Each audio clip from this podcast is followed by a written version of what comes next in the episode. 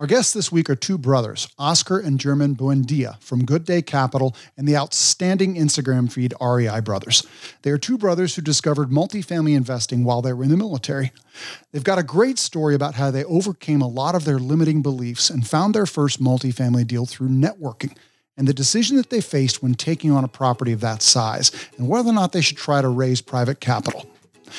If you ever had any doubt about the importance of networking when it comes to real estate investing, this episode is going to sweep away all doubt.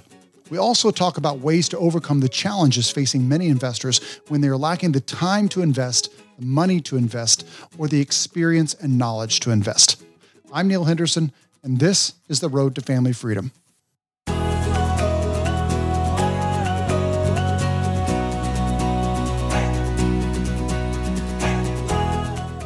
Before we begin this week's show, I'd like to make you an offer a free 30 minute call with me. We've been doing weekly chats with other real estate investors for months now, and the response has been great. But we're going to change things up a bit and focus. We are buying self storage facilities. We have a great partner in North Carolina with a great track record of success, a background in construction, and we're partnering up to help him expand his portfolio. If you have an interest in learning more about investing in self storage, on the active side, on the passive side, whatever your level of interest, we want to talk to you. There's no pitch here. We're not selling a coaching program. This is just a chance for us to network with other investors interested in self storage. Also, if you're a current self storage owner, we'd love to chat with you and perhaps have you as a guest on our show. If all that sounds like something you'd be interested in, go to roadtofamilyfreedom.com slash self-storage call and schedule a call there. I look forward to speaking with you. All right, enough out of us. Let's hit the road to family freedom. German and Oscar Buendia, welcome to the Road to Family Freedom. Thank you, Neil. Hey, Neil, thank you so much, man. Thank you for having us. Uh, We're excited. It's a pleasure to meet you both. Um, so, up until recently, you were both in the military or you are still in the military. Can you uh, talk to us about what sparked your interest in investing in multifamily? Okay. And I'll Absolutely. let you choose who goes first. I, I think, uh, German, you, you start this time. Okay. so, uh, uh, real estate is, is always been something that uh, I personally been really interested in. I just didn't know anything about it. Uh, like a lot of people, I thought it was just buying a house, sit on it, and then probably refinance it and, and or sell it and then buy another one. Um, but then moving forward around 2015, uh, in regards to investing the, the, the, the, right way, my brother introduced me to um, uh, Rich Dad Poor Dad. And I kind of visualized, okay, this, this is doable. Anybody can do it, um, and I can do it. So that really sparked my interest on doing it the correct way and actually in a way that you can create wealth. Um, so that's what sparked my interest in uh, since 2000. I think it was around 2015. That's when I started investing a lot of time, a lot of uh, energy into into being able to do it. Yeah, and then from there, we actually what what really sparked into multifamily was recently. You know, we we were buying small residential multifamily, and we were able to buy a large portfolio uh, at once of 20 units. And from there, we realized how much more convenient, easier, and I would just say it takes the same effort to complete a a deal that size or bigger uh, than comparing it to a residential multifamily, uh, just one or two. It took the same kind of effort, the same networking so kind of from there we our our limiting beliefs are you know everything that we we thought was not achievable or attainable yet. I mean we crushed it. We are like okay we know where to go for capital. We know how to net we understand how to network. We still have to grow our network but we we and we've been doing that since. And i mean it's been it's been a tremendous ride. Yes. When uh, what did that first multifamily deal like did you guys was the first property you ever bought a small multifamily? Mine, yes. So we were before that we were trying to do just quick fix and flips, and we were doing it on our own, and we were trying to do buy and holds. Uh, the fixing and flipping didn't work. My wholesaling did not work, at least You know, it just it, I didn't put the energy into it, but I also did not like it. So it, it, it didn't fit with me. So I ended up doing buying hold. I bought a few. I bought one duplex on my own. Uh, I still have it. Cash flows. I, I don't even worry about it. I have a property manager in Colorado Springs who she talk. We talk once a month and just pays me the the the remainder after expenses, and I, I love it. So then from there, that one I was like, okay, well, I'm, i did it one time and then we were gonna continue scaling uh, little by little. And then with my brother, we're like, wow, this 20 unit came out of portfolio, which this lady had 300 units. She wanted us to buy all 300, but uh, at the same time, we were like, okay, well, could we do 300? And the, the everything was actually coming into place for it. But then that we were also kind of too much of out of our comfort zone. And we're like, no, well, we'll do uh, 20 units. yeah. Yeah.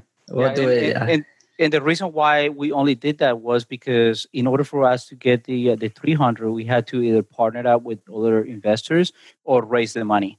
And uh, at the time, we didn't have the knowledge to deal with other people's money in that at that at that at that point. At that level yeah. Exactly at that level. So so we didn't feel comfortable taking other people's money. So we just invested our capital and we bought that that portfolio which is a small deal. Uh, but but for us at the time it was it was extremely big. Um, yeah. but like my brother said thanks to the fact that we got into that deal uh, it, it crushed a bunch, of, a bunch of limited beliefs, and, and now we're we got into something big. And a whole bunch of other doors just opened. Like as soon as we closed, deals out of nowhere came to us. Investors came to us. Our network grew. I mean, ridiculously. It was just ridiculous growth, and we were like, "Well, where was all this before this deal?" Because everything else after that was like amazing, and yeah. we we wish we'd have had that. Yeah. A good friend of mine often talks about, um, you know, at what point does a deal become more exciting than scary? And hmm. and that once once you get to the point where the deal is exciting, that's when that's when you're ready for that kind of deal. If you're looking at the deal and all there is is fear, yeah, probably listen to your intuition that that's maybe either not a deal or that's just probably a little too much for you to bite off right now. Exactly. Yeah. And that's yeah. that's very much where Brittany and I kind of got to the point where, you know, I had been spending so many so much time um, trying to hit a home run, you know, trying to get that first deal out of the gate, just be something that would be life changing. And you know, you're probably better off biting off something that just gets your reps in to you know make get you the feeling of what it feels like to to execute on a deal and to talk to a banker and talk to a lend you know a lender and and a contractor and and get used to the money flowing in and out of your bank account. And um, rather than you know as you're saying you know three, a 300 unit deal where you're going to have to talk to investors and you know where you're going to have a lot of money on the line. Exactly. Yeah. Yeah. Yeah and, and you know what other other people's money. People make it sound easy, but it, but it's not. It, it's a huge responsibility, right? And anyone who tells you, "Yeah, I'll just take your money and invest it for you and give it back," that's not the right answer. You you have to be you have a, a responsibility to people if you do that. And at at that point, we were not confident in doing that. We just said if we we we would if we messed up our reputation would be done it'd be shot. I mean every it's a small world in real estate. And then we decided hey let's put in our own money. And this is kind of our test bed to make sure we learn how to operate you know at least at a 20 unit level. And from there we we have a model to replicate at a higher level. So yeah. So what did that uh that first deal was that 20 unit deal correct? Correct the larger one yeah Mm-hmm. How did you find that deal? Oh man, German. oh so, man, there's a, it's a it's a story. That's the right best there. part. Yeah. Yeah. Uh, so my brother and I we used to invest separately. Uh, he would do it in, in Colorado. I was doing it in California. I, I was doing the same thing, uh, fixing flips, um, uh, wholesaling, uh, you name it. But I I never felt passionate about it for some reason it's like oh, yeah, there has to be something better. Everybody's so excited about real estate investing but this is not investing. And uh, my brother and i uh, in 2019 we got together and, and and we kept hearing ohio you know people investing in ohio uh, in Entry my brother point. told exactly entry point in ohio is, is, is way lower than california colorado or, or other states the laws also are very um, uh, friendly towards investors so my brother told me like why don't, why don't you just go to colorado for like a week and, and let's buy one or two ohio sorry um, and let, and just buy one or two houses and, and let's see how that works and it's like okay let's go so what I did, I personally did because I didn't know anybody in Ohio. We didn't have any network or nothing. And I just started posting on social media. Hey, I'm going to Ohio from this day to this day, and I want to meet everybody uh, real estate related, uh, realtors, uh, property manage, property managers, uh, brokers, uh, wholesalers, a- anybody. And and when I landed to before I landed to uh, to uh, Ohio, a bunch of people were texting me all the time. Hey, I, I want to meet you. Let's meet on this time. So I, I filled my agenda with, I don't know, I think I made like 200 people that week. Um, and, it was pretty exciting because I'm, I'm, I'm really social and I, I, and, and I have those networking skills, but that took me to another level because I've never done it that way with that such intensity. So it, it was, it was a, it was a, a booster of, con- of confidence during that week. During that same week, uh, there was this this lady, the owner of the uh, of the portfolio, and she approached me on Facebook, and, and she's like, "Hey, I know you're in town, and you're looking for some properties. I have a portfolio that I'm trying to sell because I want to retire." And and from there on, um, I contacted uh, uh, people that I used to work on on on flipping, and trying to get the partners because, like I said at the beginning, I was like, "Oh, well, we're not gonna be able to take." My brother and I our, ourselves on this, so we need partners and um, and finally there was there was the person that I used to work with, and, and she held our hands and she's like, "No, you can do it." Um, we went through negotiations. We went from yeah 300, 300 properties to uh, to the, the the ones that we were actually to to handle ourselves, and. Um, and, and that's how it happened. It was like almost two months of negotiating back and forth. Um, a week or two of silence because we went with uh, she wanted 1.2 we went way lower. She went silent. She didn't even talk to us for like two weeks.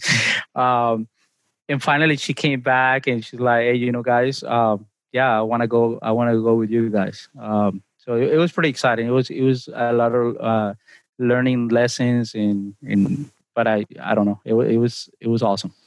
It was off market straight to to her, and it was huge networking he did. Extremely. Um, so what was the what was the ultimate purchase price, if you don't mind my asking? It was eight twenty one. Eight twenty one. Okay. Yeah.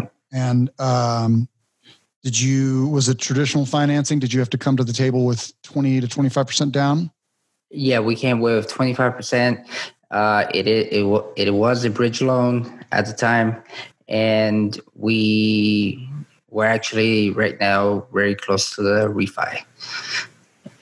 Gotcha. And then so that that was part of the so that's part of the negotiation there that we discovered it, it was an advantage as a buyer, but it's also uh, going to be a disadvantage when we go and sell. And it's the fact that when you have a portfolio of residential properties, they're still residential properties. So when you go to uh, the appraisals, the appraisal's not going to come in through income approach. Appraisal's still going to come in through uh, the, you know, the market and the appraisal and the comps in the area. So no matter what, it was 821. Cash flow wise, I mean, it's it was up 1.2, 1. 1.5, uh, which is why we decided to to pursue it. And once we got in, then we had several issues with some tenants. We replaced tenants. We got occupancy up to about 90%. Um, and then we're close to 95 right now. But it, it is a great performing portfolio. You know, it is, it, it was a good catch. Um, and where where in Ohio is it? Uh, Lorain. Lorain. What's it? So you both both spoke Lorain. Sorry, Lorain. Lorain. Gotcha. Lorain, Ohio is uh, west of uh, Cleveland, right outside Cleveland. Gotcha. Um, and what What drew you to Lorain? Well, we looked at, well, one, she found us, right? So it's not that it drew us, but we were looking in Cleveland, but Cleveland's taxes are, are higher. Um, and then we started looking at the outskirts of Cleveland. Um, and Lorain was one of the more um, landlord friendly. Uh, the laws were better, the taxes were lower. Um, and there was also a couple other incentives as far as uh, the several jobs uh, companies were coming in into that area.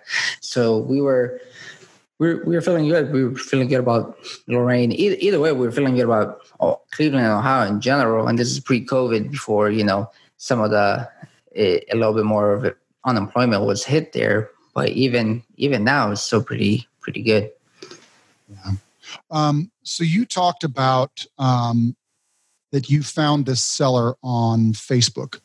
Yes. Uh, and I know that you guys are big on social media marketing and that's how you're, you know, can you talk to us about how that how that connection happened and what your strategy is on social media for connecting with potential sellers?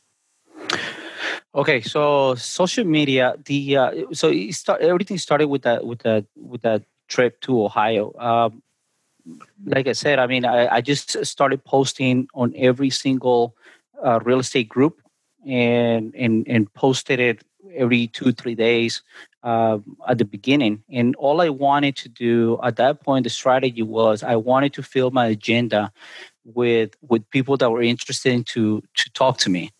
And I knew uh, from a friend uh, of the family that uh, that Ohio at that time was pretty pretty hot, you know, with uh, with single families and small multifamilies, and that's basically what we're looking for. We didn't know about multifamily at that at that time, so I knew that I was gonna be able to to achieve that if I was gonna go out there, especially saying that hey, I'm coming from California. Uh, for some reason, you know, everybody thinks that here in California, like money grows on trees or something. I don't know. so, uh, so I just I just started posting everywhere that I could. I started uh, writing names down, phone numbers, and, and putting people on, on my calendar. And so that was the, the first strategy. And like I like I told you, our plan was to buy maybe one or two properties and then see how that would work. And uh, once I got there, um, I, I, I was I was meeting with people left and right. As soon as I finished talking to so, or going to meet us, I, as soon as I finished talking to somebody, I was texting the other person. He's like, hey, "Where can I go meet you? Uh, go see them." Uh, and then, and then, like I said, it, the the the plan changed and the whole strategy changed once the uh, that seller contacted me with with something that we weren't even expecting. Uh, that wasn't the strategy. That wasn't the plan. It was something that that um, that just showed up, and, and we we saw the the, the opportunity. Uh, one of the things that kind of caught our, our attention one is that she was retiring. She wanted to to move out of state, and the other one she mentioned 1031 that she wanted to do a 1031. So so that played a lot into the um, negotiation strategy that we used later on. Uh, we knew that we had, um, in some aspects of the negotiation, we had the upper hand. Um, so that that was a, a, learning lesson as well. Yeah, but Facebook groups were huge. We, I mean, we're still part of so many of them, and anytime we want to do something, we, I mean, we post and post and post, and it's not just a one-time thing. It's, yeah, I mean that that time I remember my brother German was posting at least like every hour or every other hour saying, Hey, I'm gonna fly out or hey, I arrived. And it kind of showed people like, hey, this guy is not playing around. He wants to meet people. He flew from California. He's not yeah. he's not BSing people like we're taking action. Come talk to me. We're looking for something. And yeah, a lot of people just start reaching out and then people were even reached out to me and I wasn't going anywhere. I was in Colorado and I was like, no, no, here, talk to my brother because you know I don't I don't have time for it right now. Yeah. But yeah. Well, and it's um it shows people that you're not a you're not a tire kicker you know that you're serious listen i'm coming out there i'm going to mm-hmm. be there uh, you know because a lot of people um, we, we buy we're looking for self-storage and i'm in probably similar sort of groups that you are in on facebook and you constantly have people coming in and going hey i'm kind of interested in this self-storage thing and you know i'd like to talk to network with some people about storage you, who can who wants to talk to me Yeah. Yeah, yeah, and most of the time it's going to be crickets. Yep. yeah. you know um, but you know if someone were to come if someone were to come in there and say hey listen i'm interested in self-storage anybody who's a self-storage owner in uh, florida uh, in this specific area in, Ga- in the gainesville area i'm coming to town i want to meet with as many of you as, you as i can you know if you're a broker uh, you're an owner You name it. uh, whatever i want to meet with Yes. you. um, and then continue as you did hey i'm i'm flying out today i'm looking forward to meeting whoever i can meet you know hey i'm on the ground i'm here you know i mean this is constant like uh yeah. in your face and that- that's a it's a great strategy it's sort of do you do are you has that process evolved at all are you still doing that kind of thing or um, No, so we so that was the first time we did it, right? And honestly, before that, we had not done any social media. We had we didn't have our own podcast. We didn't have any any marketing done at all. But what we're doing now is we're some we are looking to do a campaign uh, for the Tampa Orlando MSA for large apartment buildings between 50 to 200 units. Uh, and we're also looking for hotels. And the idea is the idea is, and, and I was telling my brother yesterday actually, is kind of, hey, go out there.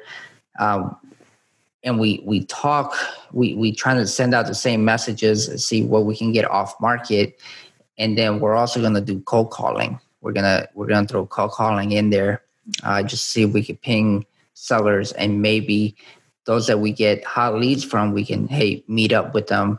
Uh, which my brother's actually gonna retire and move to that area, so that's part of the advantage that we ho- hope to have that competitive advantage where we can say hey hey seller you picked up the phone can we also meet up with you you know tell you what we can offer um, Yeah. so it is sort of evolving but we haven't had the chance yet to do it Yeah, because uh, uh, COVID kind of slowed us down. I'm sorry. Yeah. Yeah, COVID kind of slowed us down.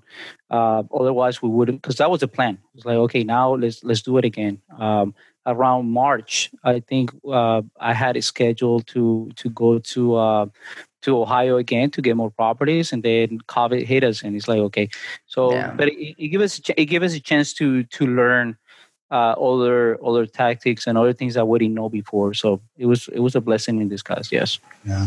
Well, I think what you're doing is is such an important lesson. One is that just tell everybody what you're doing. Yes. You know, I, I think it's Brandon Brandon Turner. I think is the first person I ever heard say this. He's like, tell everyone that you invest in real estate and get Mhm. specific. Listen, I buy I buy small multifamily properties, or I buy I'm looking for small apartment buildings, um, and tell everyone. Um, Yeah. to the point where they're like, yeah, yeah, I know you buy small apartment buildings, you know, to the, Yeah. you know, don't be shy. Um, Yeah. because you never know when someone is going to know someone absolutely owns one and is looking to sell. Um, and the other thing is the challenge. It's it's a challenge I'm facing right now with COVID as well is trying to network with self storage owners. You know, I, you know, I would be like you. I would be on a plane right now, going to meet with some of these uh, with some of these owners. And now it's this. It's a lot harder.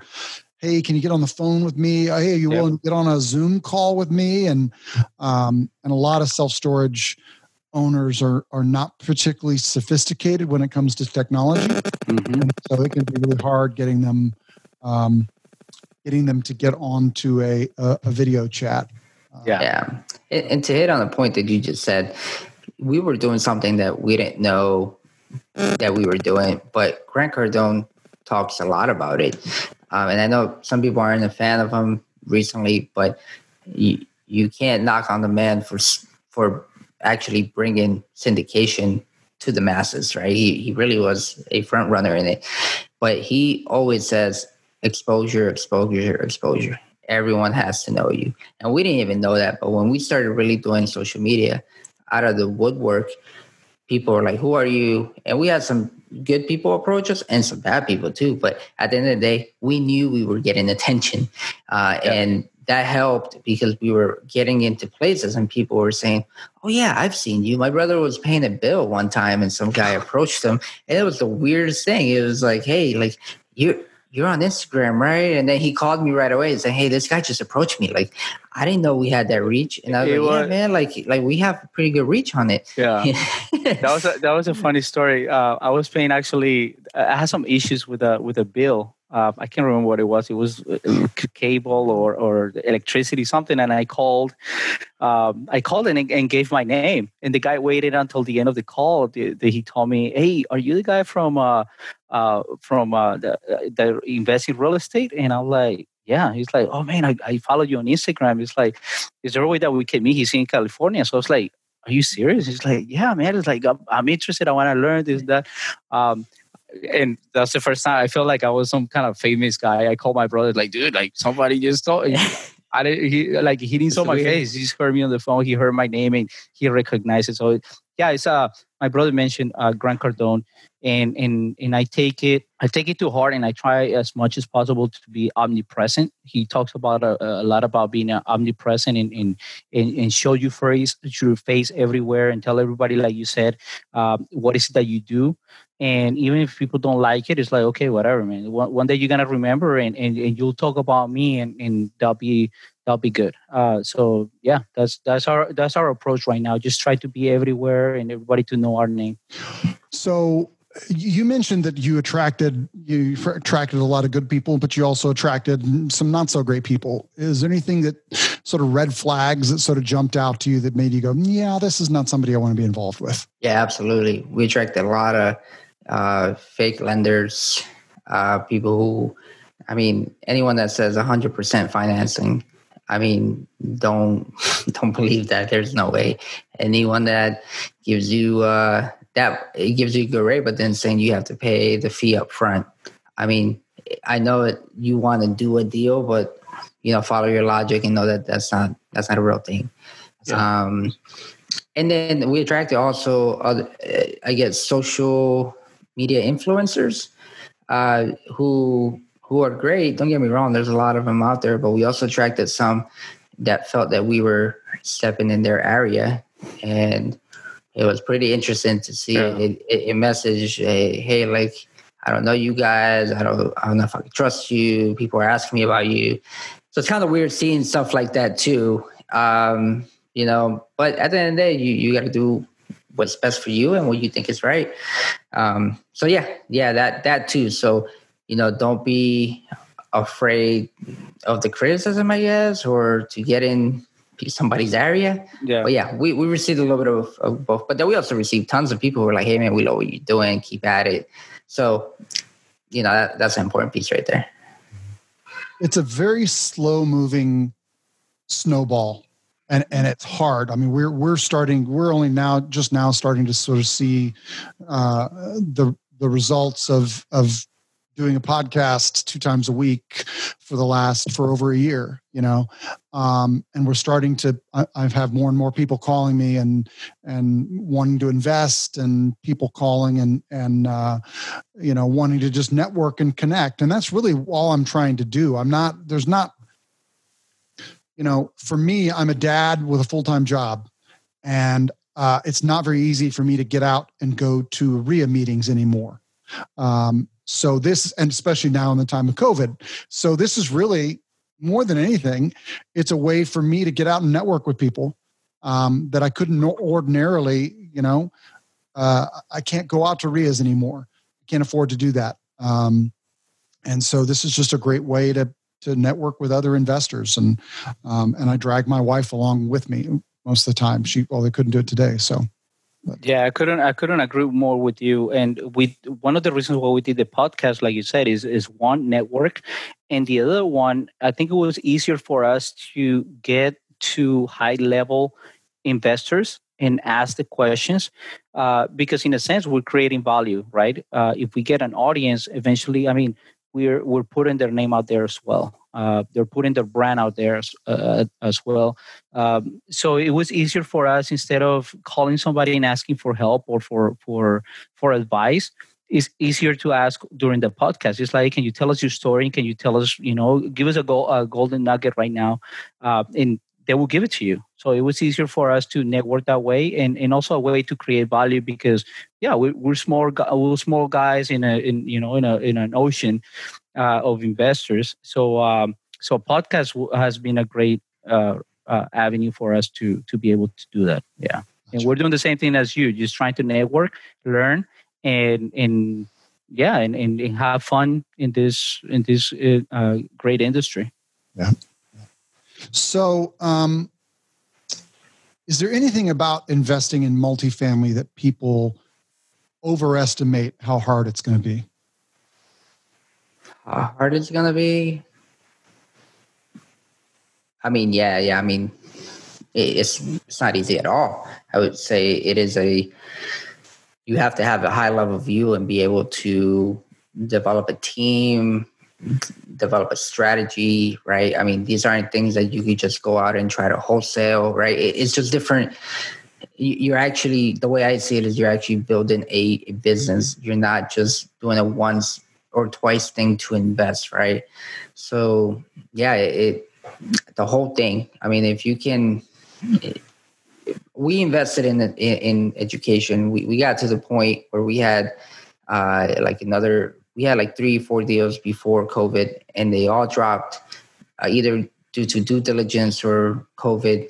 Uh, there were like 50 units or so, but they dropped. And from there, we decided, hey, you know what? We're gonna invest in education. So we tell everyone we we went with Jake and Gino, and we're proud members of their academy um, and they've been able like our the way we think about finances how we think about returns for investors how we think about lowering expenses everything i mean has been such a learning curve for us like amazing. So i always tell people i mean you never stop learning one but two is you really i, I think that syndication you you have to get either someone has to mentor you or you have to go and pay for a mentorship um, because it, it's not can you do it by yourself starting out? Yes you can but you can you it can be very difficult. And then if you make a mistake with investors not only are the investors going to come for you the SEC is going to come for you the government that's not something you want to play with. You want to do that stuff right. So I, I for us at least that's how we take it. And we tell people hey get your education seriously. A mentor or through a mentor pay or get a mentor you know? Of the two well and one of the one of the things that you know as far as getting a mentor if you if you can't pay for a mentor uh, and there's plenty of people starting off that are like I, i'm you know i don't know what uh, mentorship with Jake and Gino costs, but you know, often you see mentorships in syndication like this that are upwards of fifty thousand dollars, and and people are like, I don't have that money, or I want to spend that money on a deal. And okay, um, if you don't have that money, then you need to take stock of what you do have. Chances are, you people have one of three things: they either have money, they have time, or they have knowledge. And if you don't have money, then you got to find, and you don't have knowledge, then you need to find a way to bring your time to someone who has yeah. one of those two things. Um, and you got to find a way to add value, you know, bird dog for deals, you know, figure out a, figure out a way to, to, you know, uh, to bring deals to someone who's got knowledge and, yeah. uh, and or money. yeah. Uh, so if you're, if you're good if you're, for example, I've worked with prior analysts in the past, operational analysts, um, very smart people, you know, PhDs in maths or whatever. And my, my thought process has always been is if I can get to a point in my business and syndication where I have enough in business where I can hire someone like them, I can have competitive advantage in how quick we underwrite, how quick we, you know, turn around analysis, things like that. Because am I okay at math? I'm I'm sort of okay. Can I do Excel? Yeah. But can I compete with a guy who's a, who has a PhD in, in operational, who's an operational analyst, who's a financial analyst? No, these guys crunch and look at numbers all day, understand bell curves, understand all kinds of stuff. So if you're someone with some kind of special skill and you're interested in real estate, I mean, you know how to do Excel where you're doing like drawings on Excel, call me. we need an Excel guy right? Yeah. Or girl, right? If you know accounting in and out, but you're not certified yet, you're in college or whatever it is, you know, work for us. We'll write you an internship letter. We'll say, hey, this person's amazing. Who knows? Maybe you'll continue working with us. You'll be part of the team, right? If we fit. But until the time, there has to be some kind of value. And most people have it. They just don't know their special skill yet and they undervalue it. You know, everyone has something they're really good at. You know, are you great on the phone? Hey, call call for us, right? There's all kinds of ways you can yeah. be creative. You know. Do you have anything to add to that?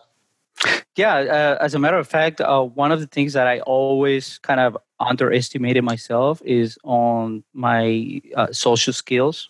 Uh, I never thought it was something that I could monetize one day. Uh, I always had them, but uh, but my brother told me one day, "Is like, man, you're you're underestimating yourself."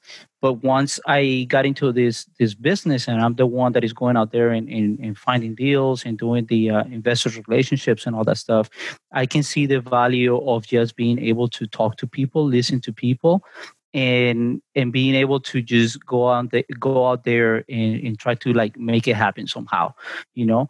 Um, so if you just if you're just one of those people that know how to talk know how to make friends um, and and and ha- like you said have the time that's a valuable skill to have. And, and, like you said a lot of investors don't have the time. A lot of investors are really shy you know? Uh, so if you're the guy that can that can say hey what is it that you need? Let me go get it for you. Tell me what is that you need. I'll go get it for you. I'll get the i'll get the the, the, the network. If, if that's what you need I, I get the partners i get the investors. Um, i got the time and i got the skill I'll go get it. Uh, so yeah, uh, like I said, I, I used to underestimate my myself in that in that sense, and um, but it is paying off now, and and I see I now I know how to use it. It's pretty cool. Well, and being able to raise capital is is one of the most valuable skills that almost anyone i mean it's just a huge it is a huge huge skill and if somebody if you're somebody who's in sales um, and like like you said is just a really a real people person and you Correct. understand um, an asset class and you can explain it to uh, someone who you know a, a layman uh, chances are you can probably raise capital and that is mm-hmm. that's a huge that's a huge skill exactly yes yeah, yeah absolutely um so I, I don't know how much time your multifamily endeavors take right now, but I want to pose this is a question we haven't asked before. I want to ask it in a, in a way.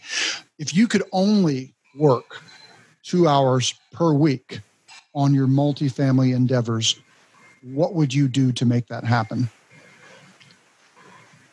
What would I do to make it happen to work just two hours? You can only you can only spend two hours a week working on multifamily how would you make that possible? How would I make it useful? That's two hours. Yes.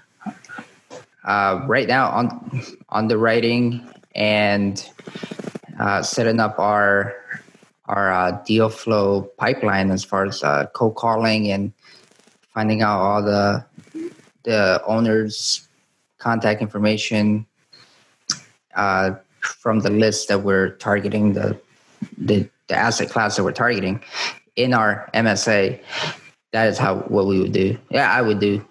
Um, yeah, and then start setting up. We have a lot of processes that we're trying to figure out, and we're, we're kind of all over the place. So, yeah, and I'm more of the the guy that's putting those pieces together. So that's what I would do. And me, I would uh, I would really nail down on call calling. Um, so I would do I would basically call calling and building more relationships. That's what, that's what I would do in those two hours.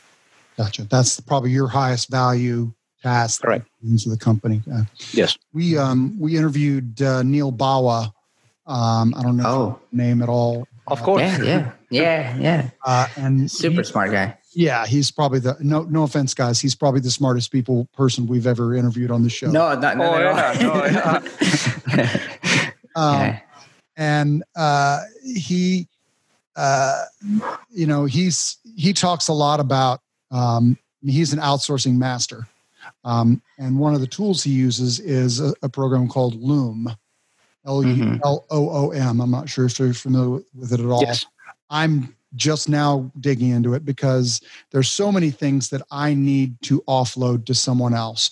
And it can be very difficult to sit there and try and explain to someone or try and write a whole step by step process. And you guys are both in the military, so I'm sure you are very familiar with tactics, techniques, and procedures. And you know, Yes. very you do this and you do this and you do this.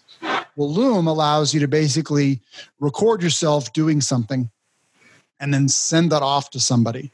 Um, and what I love that Neal Bawa talked about, he's like, I don't even bother writing down how I do something. I just record myself doing it. And then I'll tell them, hey, this is how I do it. And oh, by the way, I want you to write down how I did this. So now you're outsourced. A, you've outsourced the doing of it, and you've outsourced the document that Yeah. someone has to produce in order to complete that task. That makes sense. I- I'm, Jeremy- I'm pretty familiar with Loom. I'm pretty familiar with Loom because I've seen people doing it, but I just never thought of using it that way. That's, You that's are. pretty. I've never heard of it. I'm mad you never told me about it. I've been wasting all this time writing SOPs, man. I'm gonna look that up right now. Hire a VA, teach a VA how to do what, you Yeah, do, visually instead of yeah, and then tell them to write the SOP. Yeah. And No, then, that, then you can look at the SOP and go, yeah, yeah, I agree with that. Hey, change this. No, that should be the. So then all you got to do is just edit the SOP. yeah, yeah. QC it. No, that's great. Yeah, no, we're we're looking at VAs right now, Yeah. executive assistants. That, that's another thing, right? You mentioned about like in, investing in yourself, like education, and and maybe you don't have the money, but if you ever read Michael Hyatt's um, World Class Class Assistant, he talks about the return uh, on investment in you outsourcing, right? And that's something I'm sure Neal Bawa hits on too. But the moment for example, you could pay fourteen hundred dollars for a month for a a class A executive assistant, not a virtual assistant. Essentially, they'll be your number two in your company, helping you run everything as you kind of spearhead. And I've been looking into that, and I mean the return from what I keep talking to to Belay, which is Michael Hyatt's associated company. They, I mean, they seem amazing. I mean, and the, the return on time and the growth of your company, the efficiency, you can't you can't replace that. You know, like what you invest, it comes back tenfold or or whatever. So, you know, and I get it because we all have that mentality of, hey, like, you know, I want I want to use that money for, you know, my individual thing, right? But if you're, especially if you're in the multifamily syndication, you know, storage house syndication, whatever syndication game you're in, that's not a that's not a long term that's not a short term game. That's a long term game. Most of us are trying to build businesses, systems, right? You need to have a team, you need to have employees at some point where you can diversify, right? So yeah, just throwing that out there, you know, made me think of that with with Neal because he, he talks about VAs a lot too and things. Yeah. The other thing he talked about that blew my mind was he said you should always hire two VAs at a time, um, and and make it so that they are um, give them a, a decent amount of work. Don't hire them for an hour here. Hire them for a month. Like I'm going to hire you for a month, and then compare how they're doing. Basically, A/B test them. Mm, Oh wow. Whichever one and whichever one was the best, keep that one, uh, and then hire another one. And now you've got you know, and give keep keep the one that was good and hire another one and and test out them, and then just keep A/B testing them, uh, and then just whoever, you know, it's sort of a it's sort of a cutthroat thing to do, you know. But I mean, they're they're used to kind of working contract that way. hire, you know. Um, but just sort of build up your your team that way, just with A/B That's pretty interesting. Yeah, it is. So, how much time are is your are your endeavors taking? Because I know you you both, um, German, uh, German, you're about to retire, but Oscar, Yes. you're still going to continue working. How much time do your real estate endeavors take you right now? Oh man, a lot. So I mean, you know, I work a regular job, seven thirty to four thirty five, right? And then and that's something I'm working really hard right now, which is waking up even earlier, maybe around four, five the latest, and doing work beforehand, and then doing work after my wife and kids go to bed, which is nine thirty and on. Um, so yeah, it takes a lot, and then you know I'm also trying to focus on my family too. So at this point, after actually this one of our last weekend meetings, I'm trying to block off weekends and be with the family. Certain days, uh, we just started looking at our calendar again with my brother and determined that certain days are going to be for podcasts, certain days are going to be completely off. Because there, there came a point where we were, well, actually, the point has been this. Even now, every day we've had something, and I'm like, man, I can't, I can't do that. You know, like at least and you understand, you know, you it can't all be work. Um, we'll get to our goals, and it we'll get there in whatever time it takes. How we, how however best we can, right? We we're not gonna go crazy and stress ourselves out. so yeah, it takes a lot. Yeah, me me on the other side, I'm I'm having a blast. I I love what I do. Uh, if I could do it 24 seven, I do it. Um, I do work every day. I wake up I wake up like at four in the morning. Um, I do most of the social media postings and comments and all that stuff. Uh, so for me to give you like a specific time of day, you know, I'm working all day, but I don't consider it working. I just I just love it. I'm in constant communication with with people, um, f- uh, looking for deals, getting deals, trying to kind of analyzing before I send it to to our team. Um, so, but I do it from from Monday to Monday. Um, since the minute I wake up to the minute I go to sleep. I love it. Yeah. My idea is then set myself up in the next four to five years um, that if I want to get out and I can get out as far as replacement income, that I will. Um, that is an option, right? That, and that's my whole, you know, idea and mantra is options. I like having options. If I have to stay in, I will. If I if I don't, then I get out. But I don't like the idea of saying I have to stay in the military. Like I have to. yeah. Yeah.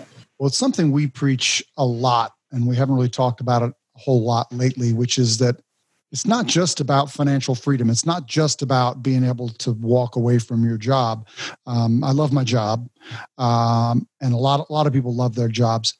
But what happens when you have when you you start increasing the numbers uh, number of income sources that you have is it a it gives you options and b it's more it's more secure. Uh, i mean i'm i have a pretty secure job but there's no guarantees that i i'm not going to get hit by a bus tomorrow or or i could come down with uh, a virus from a pandemic that that you know puts me on disability long-term disability. Um, so it's it's not just about getting to the point where you can retire and sit on a beach somewhere sipping pina coladas.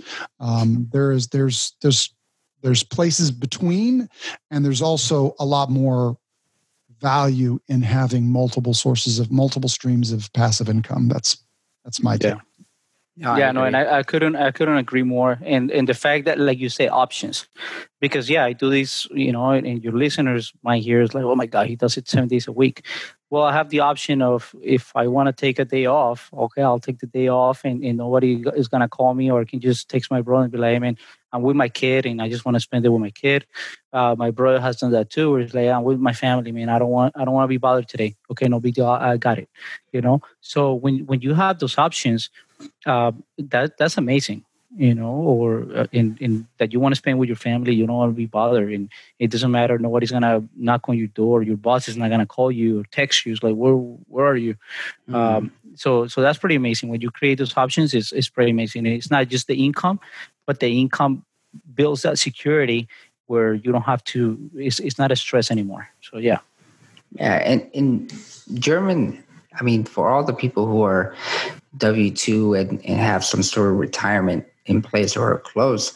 I mean, don't get you know this whole passive income thing. I, one I think is is a myth because anything that's truly passive, you have to put in tons of work into before it can become passive, truly passive. Um, anything before that is not truly passive because you're putting a lot of work into it. But German has an advantage because he is pretty much retired in place.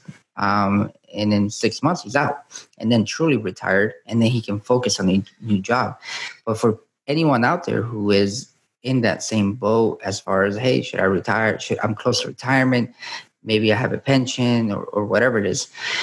A lot of the people that i know who who are really successful in, in real estate and in multifamily have done it that way have have done a, a retirement and have that as their baseline secure and then go into their business and build a business. And I'm not just talking about syndication, I'm talking about in general. They go out and they build a GNC or startup, whatever.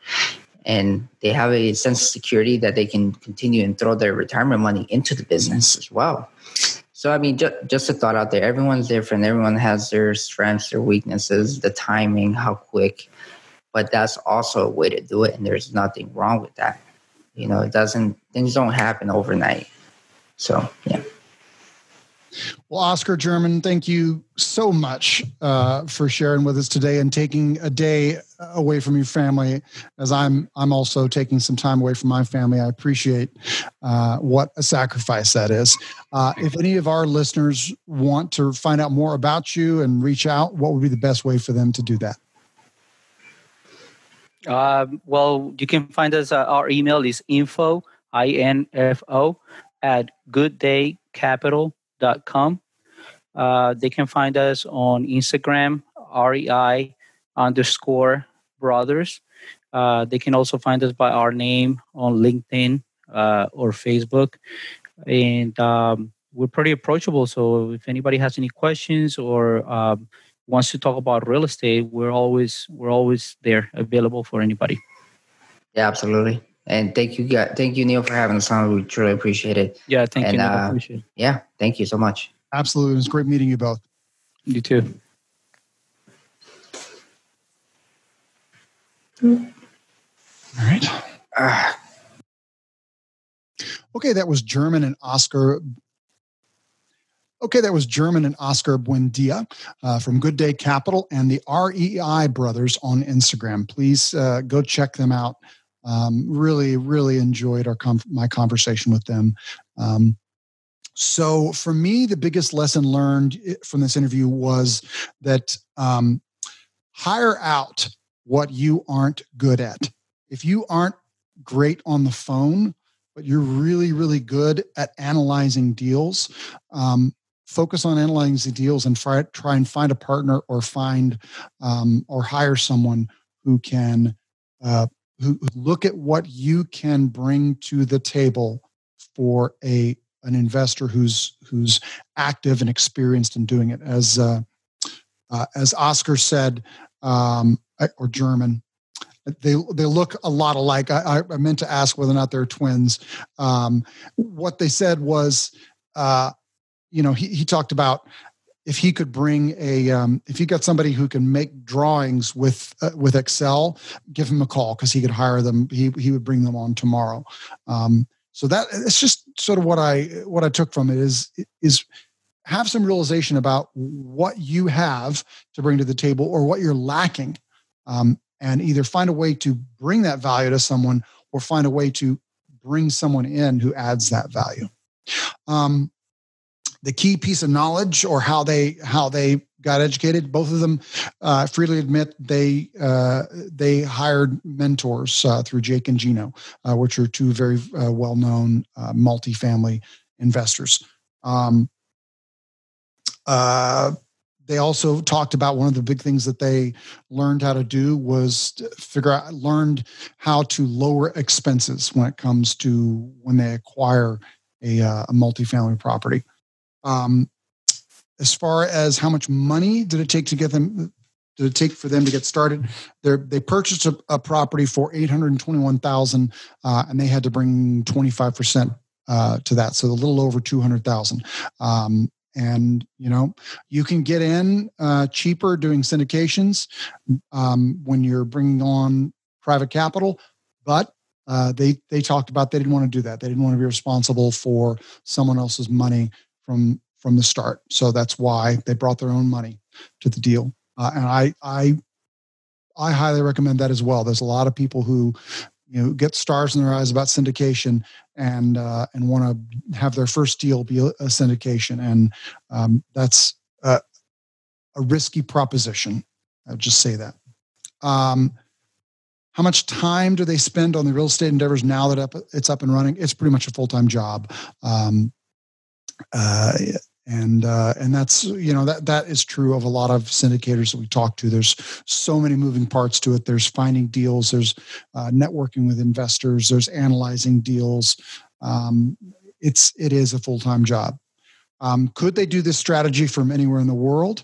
Um, the answer is yes. They're already uh, one lives in Colorado and one lives in California, and they're investing in Ohio, and they're about to start investing in in Florida. Although um, one of them is going to move there to uh, to help do that, but I would say yes, they can. So, well, once again, that was Oscar and German Buendia from Good Day Capital and REI Brothers on Instagram. Uh, I, urge you to go check them out. We're doing this all again next week. Uh, let's hit the road. Hey, before you go, if you like the show, we would be delighted if you'd head over to Podchaser and leave us an honest review. And do let us know why you like the show, how long you've been listening, and in particular, what you find really useful or entertaining. And let us know if there's anything you think we should change. Also, if you have specific questions about real estate investing, especially self storage or short term rentals, shoot us an email at info at roadtofamilyfreedom.com and we'll be happy to answer your question on the show. We might even turn it into an entire episode. Thanks for listening. We're doing this all again next week. Until then, safe travels.